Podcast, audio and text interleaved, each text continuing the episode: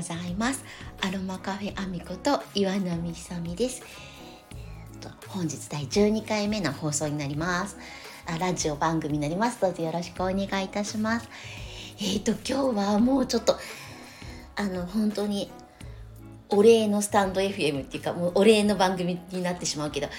昨日ですねあの衣装作家で友人のさとみちゃんがですねあの私たちのヒーリングリンゴ農園のえっとクラウドファンディングと先行予約のことをですねあのスタンド FM で話してくださって本当皆さんにあの聞いていただける機会が出て本当さとみちゃん本当ありがとうございます。えっとさとみちゃんも言ってたようにさとみちゃんがえっと里見エルベソを立ち上げて数年してからぐらいだと思うんだけどたまたまねあの知人の紹介であのご縁をいただいて仲良くさせていただいている。でも15年ぐらいのお付き合いになるんですけれどもそうなんですよ。あのえーと私そのまあ漬物だるにつまずいて頭ぶつけて目の中裂けちゃって目見えなくなりましたって、まあ、言ってますけど、まあ、要は弱い目なんですね。これが生まれつきの体質かどうかっていうのは、まあ、先生もそうだろうなぐらいな感じなんですけど、えっ、ー、とね、ブドウ膜炎って言って、あのー、目のね、茶色いところから眼底にかけての炎症を総称してブドウ膜炎って言うんですけど要は目の結膜炎とか白いところのね炎症はみんな知ってるけど中の炎症のことは詳しい人少ないと思うけどそのね交際から眼底にかけての炎症ブドウ膜炎って言うんですよ。それに中学3年生の時にかかってしまってあのすごい大きな炎症で高校12年ぐらいの時にもう左目が見えなくなってたんですよね。あのブドウ膜炎は三大ブドウ膜炎って言ってあの難病指定になってる人が多いから私もたくさん他に病気があるんじゃないかって、まあ、大学病院とかで検査したんだけどどっこも悪いところがなくてあの元気いっぱいなんだけどなぜか目に炎症が起きるっていう状況をちょっと中高生の時にあの体験しまして左目がすでに見えなくなったんです。だけど、まあ、大事に右目を使って、まあ、両眼ブドウ膜炎って言うんだけど両方ともブドウ膜炎ではあったんですがあの見える方の目はまあ大事にねこれ見えなくなっちゃ大変だから、まあ、大事にあの病院と病気とな付き合いながらまああの学生生活を過ごしたり、まあ、過ごしてたんですけど、さとみちゃんが昨日ね、お話してくださったように、ちょうど3.11の時、今から12年前ですね、なんか見えづらくなっちゃってたんですよ。で、どういう風な見えづらさかっていうと、濃い黄色の文字に濃い、えっ、ー、と、ちょっと、あ、薄い黄色の背景にちょっと濃い黄色の文字があっても人は見えるじゃないですか濃淡で。なのになんかあれ？見えなくね？みたいな。ちょっとなんか見えにくさを感じたので、あのー、まあ、当時ですね私東京に住んでおりまして東京の医科歯科大学にブドウ膜外来科っていうのがあるんですけど、まあ、そこに駆け込んだわけですよ。見えない見えないよって思って。そしたら先生たちも「いや別に炎症もないしなんか大丈夫じゃない?」みたいに言ってて。そうかと思って帰ってきたけどやっぱりおかしいからもう一回医科歯科に行ったんですよ。そうしたら黄斑部っていうところが視神経のちょっと上あたりに黄斑部っていうのがあるんだけど、えっと、今加齢性なんだろう黄斑なんとかとかでみんなちょっと黄斑部って知ってるかもしれないけど要はね目の奥の方に穴が開いたんですよね。大変でもう急にもうそのまま、えーと、来週入院してください手術しますみたいな状況になってたんですよ。で、まあ、その穴を無事に埋めてあの、まあ、目にガス入れたりしてうつ伏せでずっといるんですけどその時にさとみちゃんが一家歯科大にですね見、ま、お見舞いに来てくださったんですよ。だからもうねほんとさとみちゃん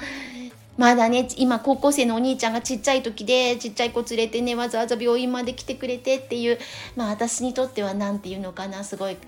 心強いっていうか力強いもともとお友達なんです。で、えーと、さとみちゃんも昨日お話ししてましたけど、まあ、そこから、えー、だいぶ経ってその黄斑円光のがちゃんと見えるようになってあのーまあ、そうですね強制視力1.0ぐらい見えたので片っぽ見えなくてもまあ普通に生活してたですけど結婚することになって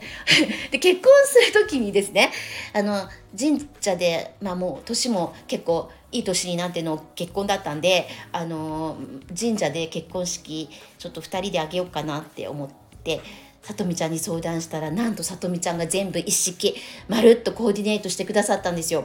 あの伊草八幡宮っていう神社でやったんですけどもうね本当ありがたい。もうさとみちゃんがあれやってくれなかったら あんな風にはいかなかったっていうぐらいあの素敵な結婚式を挙げることができたりですね。もうあの今までもどんだけお世話になったかどんだけななんかあのもうねほんと人生のすごいあの大切なところでいつもあの応援してくださる素敵な方で私さとみちゃんがこれもう9月にニューヨーク行くんでニューヨークでファッションウィークでこう発表するんであのすごいそれも応援してたんですけど昨日ね本当はそんな思いもよらずにさとみちゃんがその。えーと、こっちに移住してりんご農園始めて久美さんがなんか急に目見えなくなってっていう話をしてくださって本当にありがとうございます。あの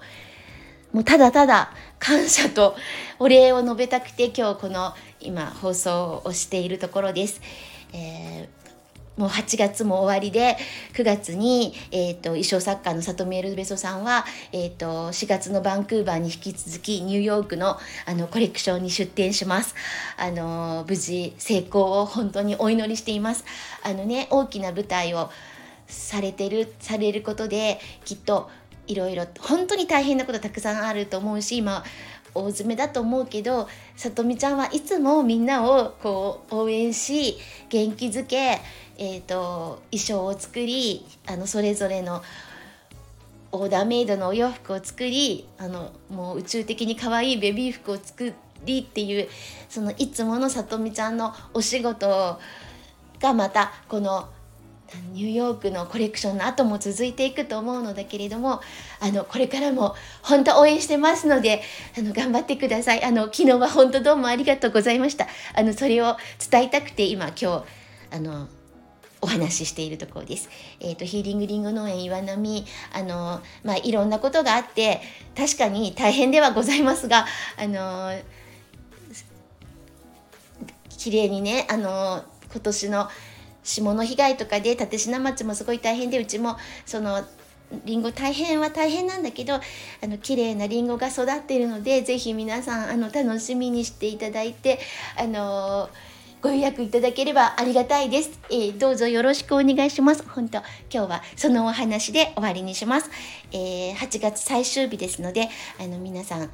えー、良い一日をお過ごしいただければと思います。では今日はこれまでです。ありがとうございます。ごきげんよう。